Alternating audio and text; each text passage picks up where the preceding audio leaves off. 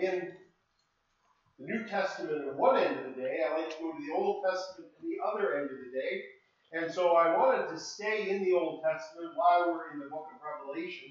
And uh, then when we're done with Revelation, I'm hoping to go back and finish off Genesis.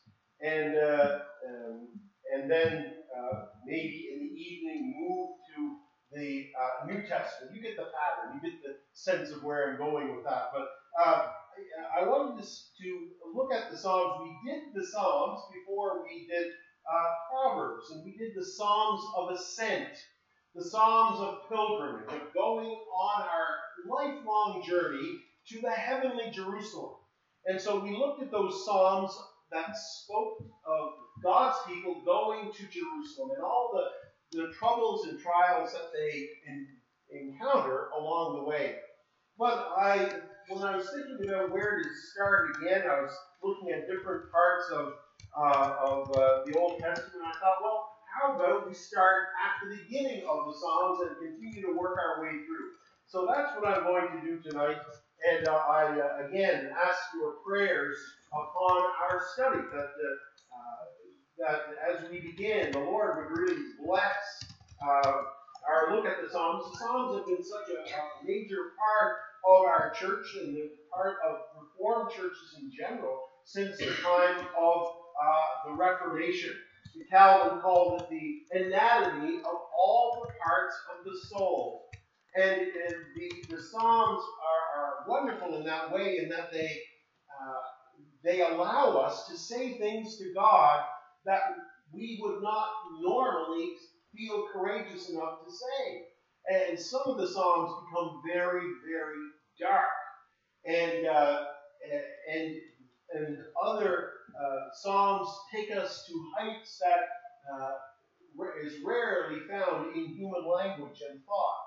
And uh, it's a, uh, a song book that is placed right in the middle of the Bible, and that's for a reason. As King David came into prominence, as the kingdom of God came into prominence, uh, as the, the uh, kingdom of God arose, so did this whole body of praise that arose around it. And as Matthew Henry said, the Psalms are more relevant to us today in the New Testament age than they were uh, uh, when they were written. And I, I, alluded to a little bit of that this morning when I was talking in Cape Traverse about how the Lord has revealed to us. He, he has hidden. Uh, uh, he, he, hid even from uh, the Old Testament saints and prophets the full dimensions of his love and salvation uh, and to the point where they searched. They dug into it and said, What's going on here? What is this Messiah going to be like? Um, and how is it ultimately fulfilled? And it's only when we get to Jesus that we really are able to understand in a greater way than even David himself how the Lord is my shepherd. How that is the case. We understand more than Isaiah of the, the man of sorrows who was acquainted with grief. We understand more. And uh, so uh, Matthew Henry was certainly right when he said that the Psalms are more applicable to us. Now we can see where the psalmist talks about the evangelization of the nations. Lord, let the nations be glad.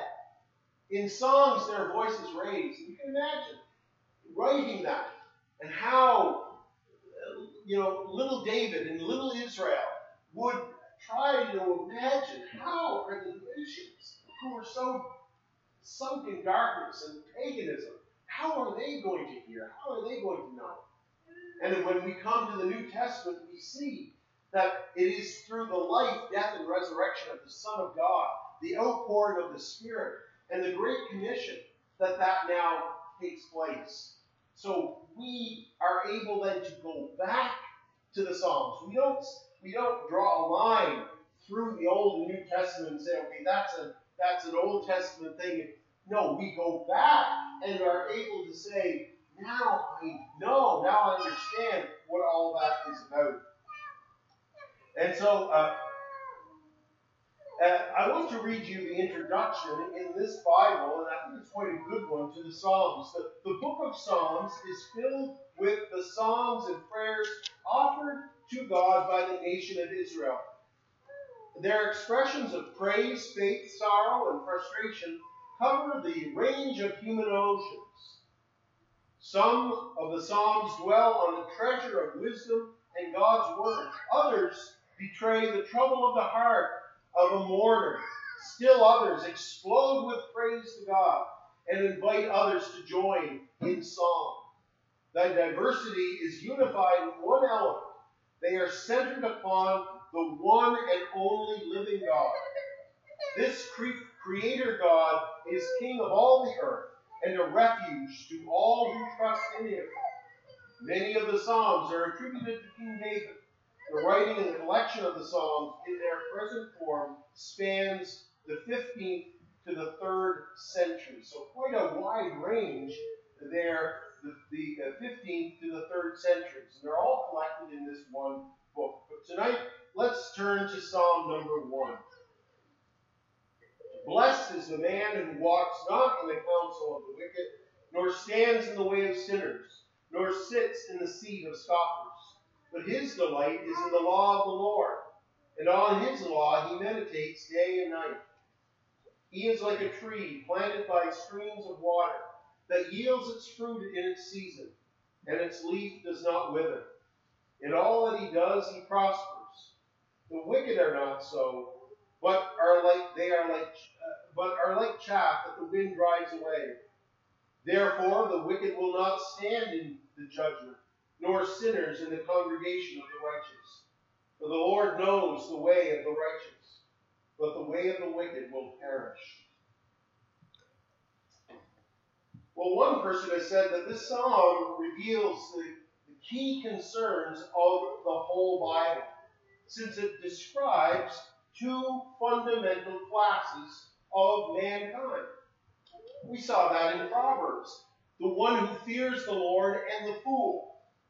Right? That we saw that Proverbs divided uh, the human race into those two categories the wise and the foolish. The wise were those who feared the Lord, who accepted God for who he was, and accepted the Word of God for what it was, and related to God on that basis. But the fool, driven by his own passions and his own pride, sets those things aside and does whatever his wicked flesh and mind and tongue uh, desire. And that can be said of uh, this psalm as well that there are two kinds of people the sinner and the righteous. And it's, it's important for us to think about why the psalm, the book of Psalms, lead with this. because it's really drawing us into a question as to where we find ourselves. And it draws us in more than simply as churchgoers, but as those who delight in God. That's one of the key words in this. Delight has to do with love. Delight has to do with the heart. And that's ultimately what God is desiring, isn't he? In Proverbs, we saw that. Give me your heart, my son. And when we are admitting people to the Lord's table or becoming members of the church, that is one of the things that we look for. Not simply can you recite a creed or uh, have you done the class or any of these things, but is there evidence in your life of a delight in the Lord? And that will manifest itself in a number of ways. And so he con- contrasts uh, the two ways of life between the wicked and the righteous. And he begins this first psalm in this book of Psalms with this word blessed. We began our uh, call to worship. We began our worship service with the, with the, from the Sermon on the Mount,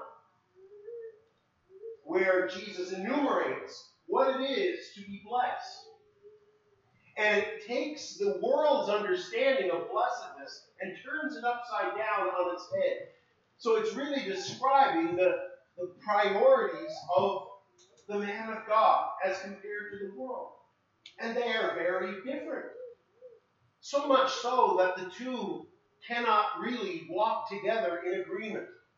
That they're, they are strangers to one another at a very fundamental level. And I'm sure you found that maybe in your homes or with friends or uh, uh, people at school or uh, your neighbors. In, in, in many ways, there's you know you can relate to them in some ways. You share common interests, but at the most, most fundamental level, that you are strangers to one another. Jesus in Psalm 22 says that I am a stranger to my mother's sons. I'm a stranger within my own family because Jesus' own family did not believe in him.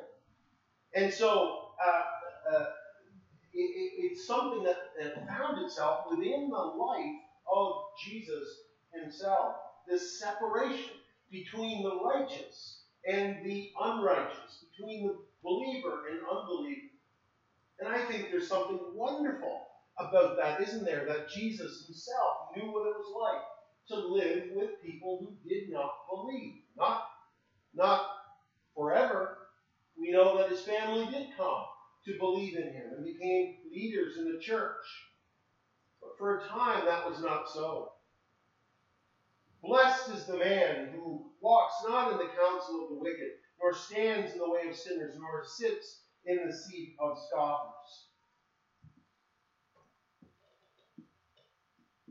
And so there's a he begins here with a negative, who does not, his, his life is characterized by the things that he does not do.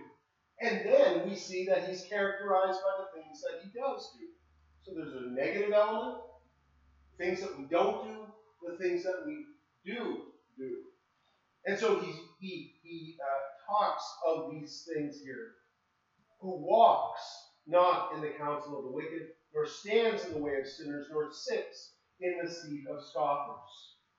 Now, you can see, as no doubt you have seen over time in this psalm, um, the idea of progression. They, he does not walk, or stand, or sit. You see, the, there's a progression there. You're walking along, then you stand, and then you sit. And so it really describes the whole course of a person's life.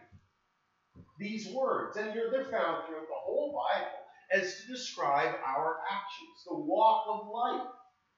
Uh, your, be careful how you walk, not as walk, uh, unwise, but as wise, Paul says. So walk describes uh, the way a person lives. Uh, Steve Lawson, in his commentary, said to walk refers to the direction he pursues the direction of life. We're all walking. We're all pursuing something. There's something that gets us out of bed in the morning. Something, there's things that keep us up at night. And the Bible is always trying to uh, uh, throw cold water in our face and say, what is it that we're pursuing? What is it that we're wanting? God sometimes pulls the rug out from under us to help us to see again what it, where it is we're going. And in, in what way are we walking? Lawson goes on to say that to stand pictures the commitments a person makes to various causes.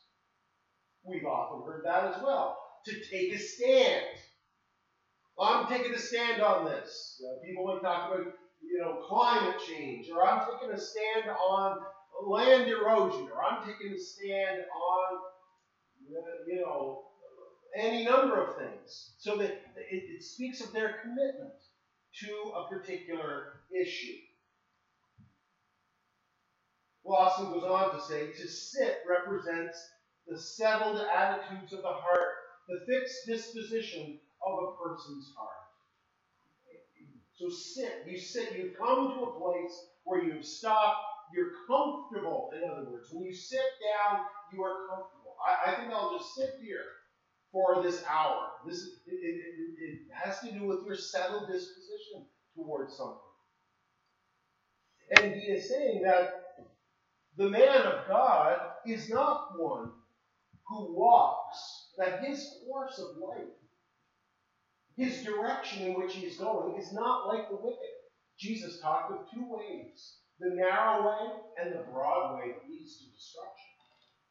And so I think I got a loose, can you hear that down there? A loose board. I'll have to get a nail and fix that board. It's squeaky. But Jesus talks about this, and, and the, much of the language, as I've said before, of the Sermon on the Mount, uh, can be found in the book of Psalms, can be found in Proverbs, can be found in the law, because really what Jesus is doing is restating the law of God as it was meant to be stated. And so he opens with this idea of what the righteous man doesn't do and what the righteous man does. He does not walk in the counsel of the wicked. And so that can be in various places. It can be at your workplace, it can be at your school, it can be in all sorts of places. We, we're seeing that today, especially when people in workplaces are forced to say what they do not believe. Say, if you're going to work here, if you're going to walk with us, you need to say these things. You need to call a man a woman or a woman a man. You need to lay aside the truth as you understand it of life, and you must say what we want you to say. You must follow our counsel. And in order to uh, uh, to uh, continue to hold your job, you must bow to the spirit of the age. But the man of God stands on God's word, stands on God's truth. We don't have that right to say, no matter if our boss tells us to say, you may say it's something small. Well, I'm just saying, keep my. It's, it's just not, it's nothing big. If they want me to call him or her, then, you know, I'm not going to fuss. It's my job after all. See, but it's often the little things where the devil gets us. That's how he starts. It's the, the thin end of the wedge, as we might say. But the man of God knows that it's God's truth, and he's not willing to compromise. People will say, well, you, you, you don't want to hurt the person, or you want to uh, create an opportunity with the person. You don't want to turn them off. And it's no big deal. Maybe you'll have an opportunity to witness to them down the road.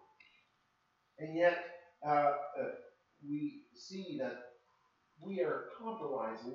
It's not just about them first and foremost, it's God's truth. And it's the truth that sets us free, as Jesus says. He does not stand in the way of sinners. He does not take up their cause. He does not uh, uh, bind himself unequally. He doesn't yoke himself unequally. This is why the Bible puts such an emphasis on a believer marrying another believer. Not being unequally yoked with an unbeliever, because in doing so, you're standing in the way of sinners. What a I mean, that is the probably the most the highest expression of this. When an unbeliever, when a believer rather, chooses for whatever reason to to uh, become one flesh with someone who does not understand them at the most fundamental level,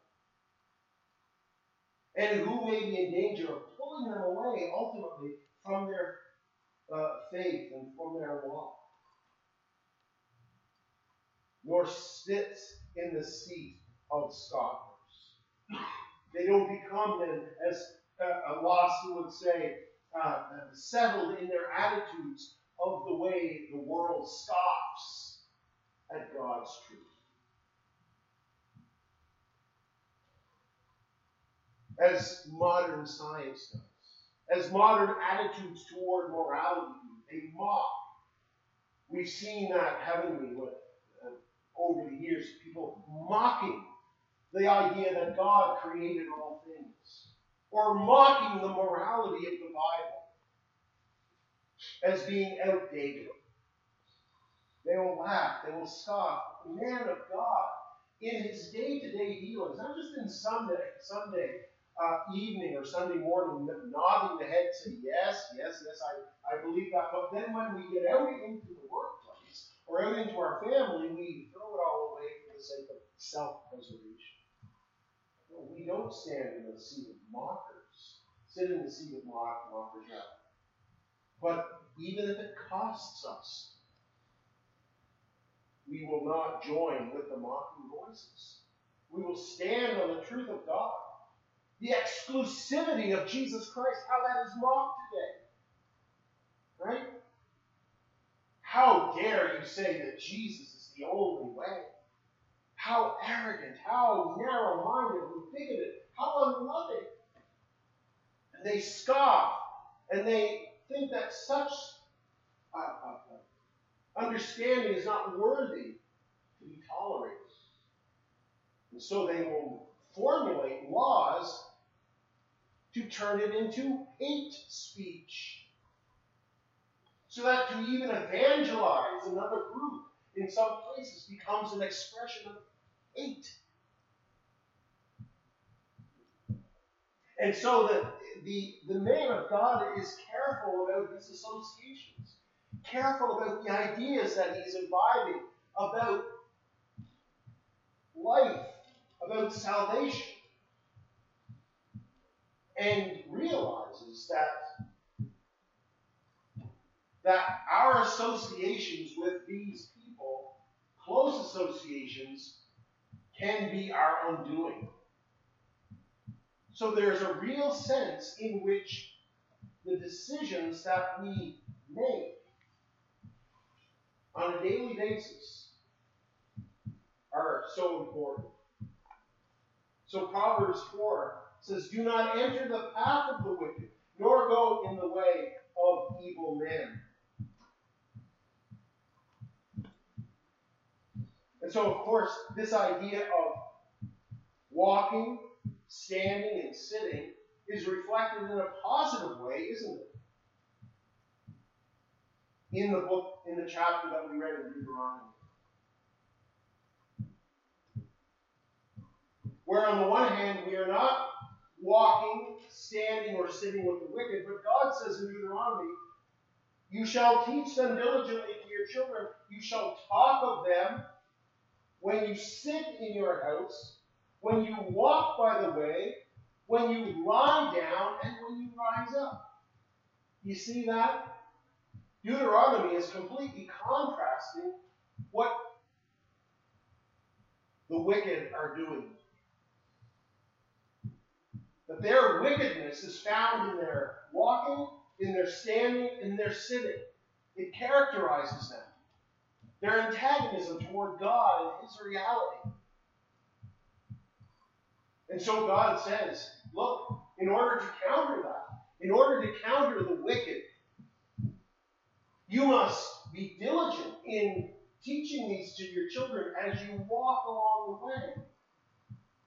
You may say, when you're on your way to the groceries, or you're walking along the beach, or when you sit down, when you rise up. In other words, Moses is saying, look, if you're going to survive in this culture, if you're going to teach your children and grandchildren to identify the wicked uh, walking, sitting, and standing, you must walk and sit and stand with your children and grandchildren in the truth of God each and every day. So there is a negative element that he speaks of here in a threefold way. The threefold way really drives it home to us. That's how the Hebrews did something. It wasn't good enough for him to say, don't walk in the way of the wicked. But don't walk, don't stand, don't sit. He says, bang, bang, bang. One, two, three, punch. And that's how the Hebrew uh, uh, language, literature did it. But he goes on in a positive way. He says, But his delight is in the law of the Lord, and on his law he meditates day and night.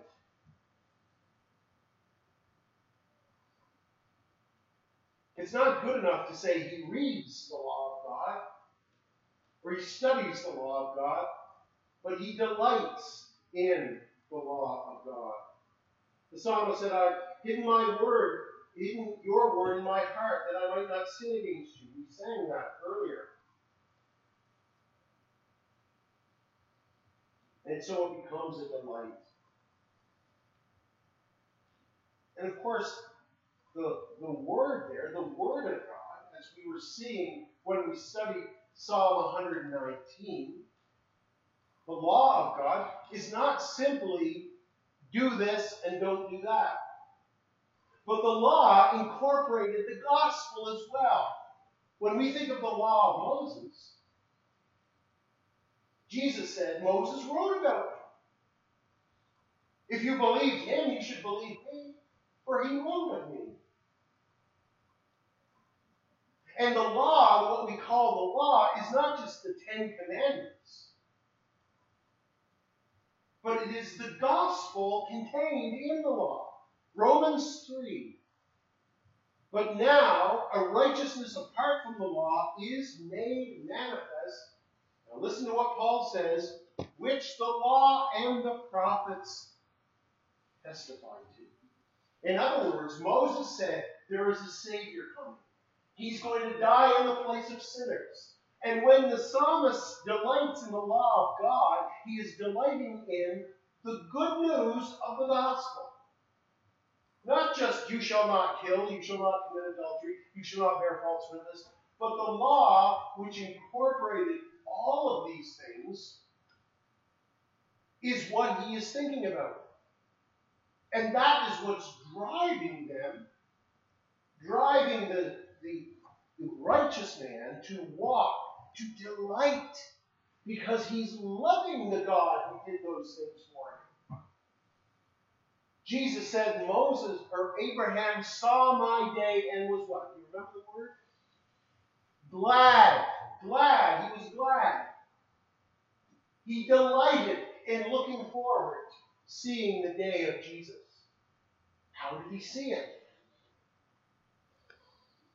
Abraham, take your son, your only son Isaac, whom you love, and go to a mountain that I will show you, and there offer him as a sacrifice. And Abraham rose up early in the morning and took his son. And he gets up on Mount Moriah, and he's just about to sacrifice him in obedience to the Lord. And the Lord says, Abraham, stop. Now I know that you you believe and you obey. Abraham turned, and there was a ram caught in the thicket, a substitute, and he offered him up instead of his son Isaac.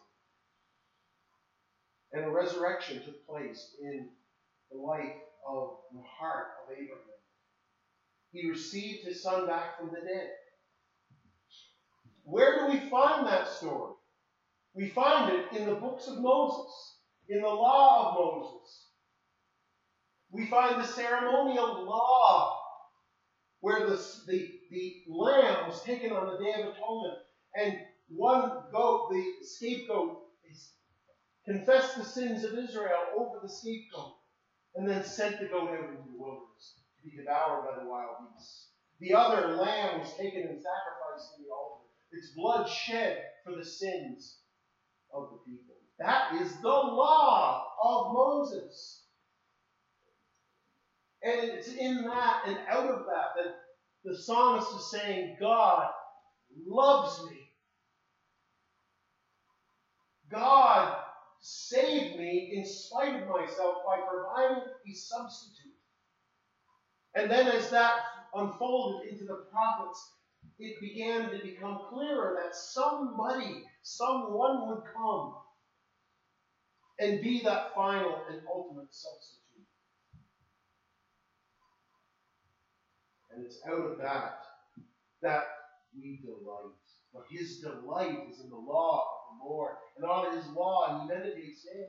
That's why we can go back into Leviticus and into Numbers and into Exodus. And we can talk about the temple. We can talk about the, the, the curtain Remember how we talked about the curtain in Matthew? And when, when Jesus died, the curtain was ripped in half? because in the temple, you see the gospel. I've spoken to you before about being down in Lancaster, Pennsylvania, and how the, the, the Mennonites have a life size replica of the temple there in Lancaster, and you can go see it and you can get a tour through it. And the lady, I remember so so, so the lady does tours all the time through it, and she explains the different things in the temple. I remember it so clearly. She was expecting a child. She was out out to here, and she was going around trying to explain to us the things about the temple. And then, as she closed, she spoke of the gospel. And she became, she became emotional as she started to talk about how this pointed forward to Jesus. It was such a beautiful thing. This woman who did this every day, and yet she was moved that here in the temple itself, the gospel could be seen. And so Jesus says, I am the light of the world. Well, there was a, there was a light there in the temple. I am the bread of life. There was the, the, the bread on the table. We come to God through the veil of His flesh. See, it's not simply delighting in do this and don't do that. But do it because I have loved you. I have redeemed you. I have saved you. That's where He's coming from. That's why this, the, the, that's where the righteous man starts, with the grace of God. We looked at that with the Ten Commandments. He starts off with saying, I am the Lord who brought you up out of the land of Egypt, out of the house of bondage. I have redeemed you. I have saved you. Now, here is my law. He delights in it.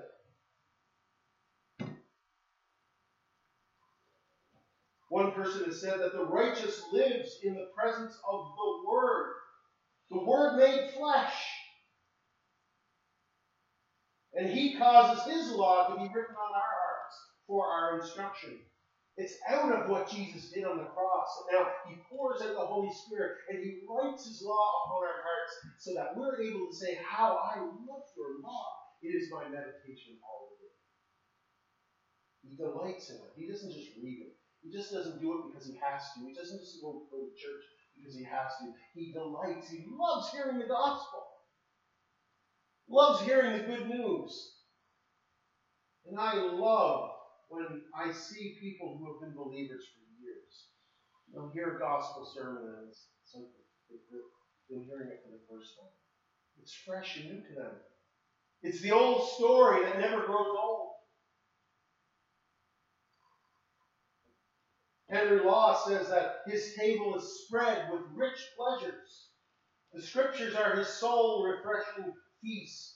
They gladden him with views of God as his own God, Christ as his own Savior, the Spirit as his guide and sanctifying comforter, heaven as his home forever, and all things ordered for his well being. That's why he delights. Wouldn't you? Shouldn't we? If the Word of God is made flesh. And he obeys the law in our place. And he dies and rises again. And he applies that, he gives us his spirit and enables us to fulfill his law. Should we not then delight? Does this characterize you tonight? Do you delight in the law of God in this way, but his delight is in the law of God, the law of the Lord. And on his law he meditates day and night.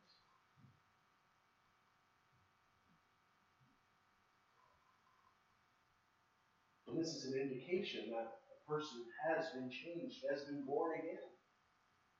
They can't get enough of it. Morning, noon, and night, the Word of God is in their minds. If they're not thinking about it themselves, applying it to themselves, they're thinking about how they can get it across to others. They're praying for their children and grandchildren that they learn. You see, that's what it means to be born again because you're alive.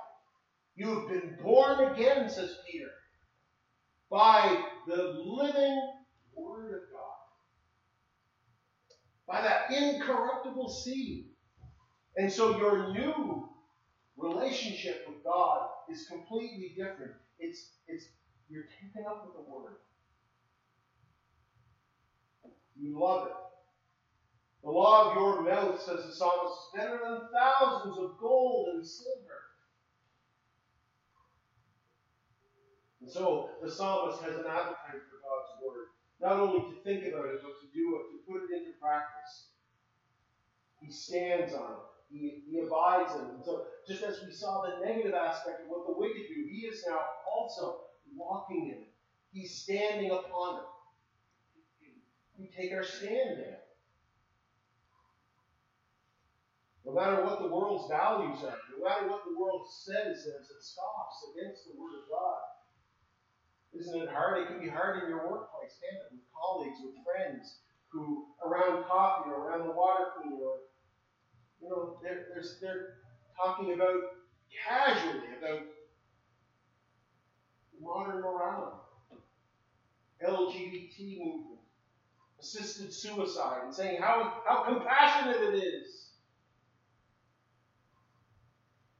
And yet, there you are. Where do you take your stand? Are you standing upon the Word of God? So we, it's not just something we affirm on Sunday, but we say, I will open my mouth and say, God's Word says, even if it costs me this relationship or this job. He is like then a tree planted by streams of water that yields its fruit in its season and its leaf does not wither. In all he does, he prospers. In other words, the tree is positioned well, isn't it? He is like a tree planted by streams of water. It makes, it makes a difference where you're planted. You plant yourself in, exclusively in a university, or exclusively in the workplace, or exclusively on television or on the internet or allowing people to shape you in different places, you're going to produce a certain kind of thing. But if you position yourself in the Word of God, this is where your fruit is going to come from. And so it's important that we find ourselves in the house of God, in the Word of God, at the Lord's table, at a Bible study, through the week, with our families, on our own. You see, all the Bible speaks of all these scenarios. It talks about family worship. It talks about individual worship. It talks about corporate worship. It talks about applying the Word of God in every circumstance. So, can you see then how he's not exaggerating when he says, when you walk, when you sit, when you rise up, when you do all these things? The Bible commands us to say yes on Sunday, yes at the midweek, yes with the family, yes by myself. All those ways the Bible says we are to do.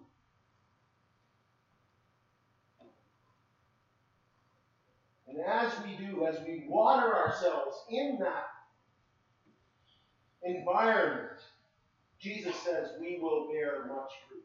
Abide in me. And that is directly tied to his word. We can't, we can't abide say we abide in Jesus and not in his word. Jesus says, These things I say unto you that your joy may be full. What's the connection between your joy and what Jesus says? A very important one, right? We can't have that joy, we can't have that fruitfulness, we can't have the fruit of the Spirit without His Word, His Spirit. And so we bear fruit, yields its fruit in its season. Of Joseph, it was said that the Lord has made all, made all that he did to prosper in his hand. He was he not among the wicked? Potiphar's wife hounding him every day. There he was, off by himself, this young man, with all the temptations of the house of Potiphar and all of Egypt, away from his family, away from his father. No, it says that the Lord made all that he did to prosper in his hands. Why? Because he said things like, How can I do this thing and sin against God? David, it was said, he went on and grew great, and the Lord of hosts was with him. Of course, Jesus is supremely, isn't he, the man who is blessed. He is the ideal king that goes beyond David. There weren't any blemishes in the life of Jesus. There was never any downtime in the life of Jesus as there was with King David. He delighted in the law of God truly and fully and completely. And the good news is that because of what Jesus did in fulfilling that, the moment a sinner, a wicked sinner, believes, all of that is transferred to that person's life. And they are accounted righteous for Christ's sake.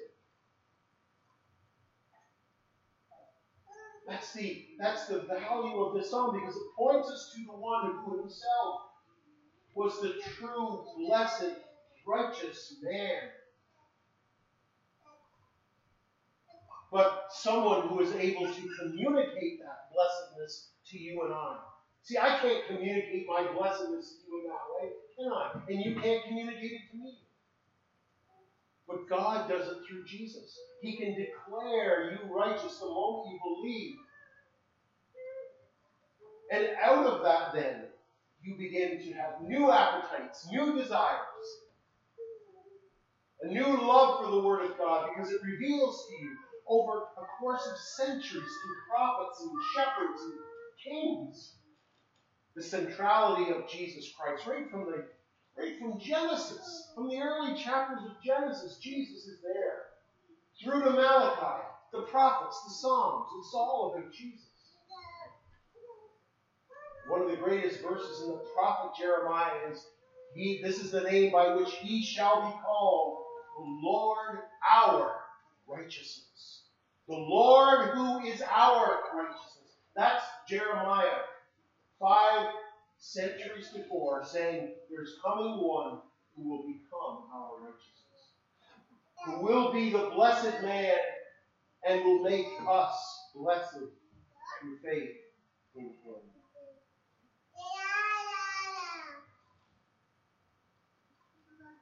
It doesn't say that this blessedness comes without trouble. Oh, it does come with trouble. When the blessed man takes his stand against wickedness, when he stands in the Word of God, troubles do come. That's why the psalmist says, Unless your law had been my delight, I should perish in my affliction. So it doesn't exempt us from trouble. But you can still be blessed and in trouble. That's why Jesus says, Blessed are the poor in spirit. Blessed are those who are persecuted for righteousness' sake. Blessed are the pure in heart, for they shall see God. Blessed are those who mourn, for they shall be comforted. You see, you can be blessed and mourn, blessed and be brokenhearted, blessed and persecuted. See, your blessedness, the happiness of the man of God in this first psalm, doesn't come without opposition. Jesus promises it. They will not accept you if, because they do not accept me. The wicked are not so. They are like chaff that the wind drives away. Therefore, the wicked will not stand in the judgment, nor sinners in the congregation of the righteous. The Grace Centered Study Bible says that those who follow the broad way that leads to destruction become hollow persons whose lives count for nothing beyond the grave and who perish at the day at the judgment day. Listen how it's described. They become hollow persons whose lives count for nothing. They are like chaff the wind drives Another person has said that they cannot flee the dreadful tribunal. Their sins are all recorded. No blood blots out the stain. They plead no Savior's merit. They have no interest in the saving cross. No ground sustains their feet. They cannot stand. That is an awful destiny. We must examine ourselves in the light of these two very stark pictures. Where do I fall? Where do I stand? Do I delight myself? I'm not saying I'm not saying are you a churchgoer? Are you uh, you know are you regular? I'm saying do you delight yourself? And how do we delight ourselves in Christ except by receiving Him as our Savior? Look, if you have not received Jesus as your Savior, if you're not a Christian, then you're not uh, delighting in God. No matter how much you go to church, no matter what our lives look like, we may be good people, good mothers, fathers, neighbors, whatever it may be. But to not delight ourselves in the one who came and kept the law for unworthy sinners, look, is to despise God. And it is to take your stand with the wicked, with sinners, with scoffers. John says, Whoever does not believe in Jesus has made God a liar because they have not believed God's report concerning his Son. Isn't that extraordinary? So that whatever else we may say about our lives or what other people say about us, not to know Christ, not to receive Him, is to take your stand with the scoffers, with those who accuse God. What greater scoffing can there be? But to point the finger at God and say, You are a liar. And that's exactly what the Bible says. You have not believed God's report. You scoff. And every time you hear the gospel and turn it away and say, Not for me, not for me, not for me, you are holding God in contempt.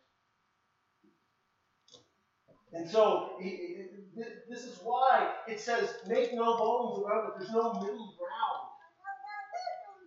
There's not those who are undecided, as it were. They're not black or white, they're gray, they're in the middle. They're kind of sitting on the fence, they just don't know. No, it's right in the middle.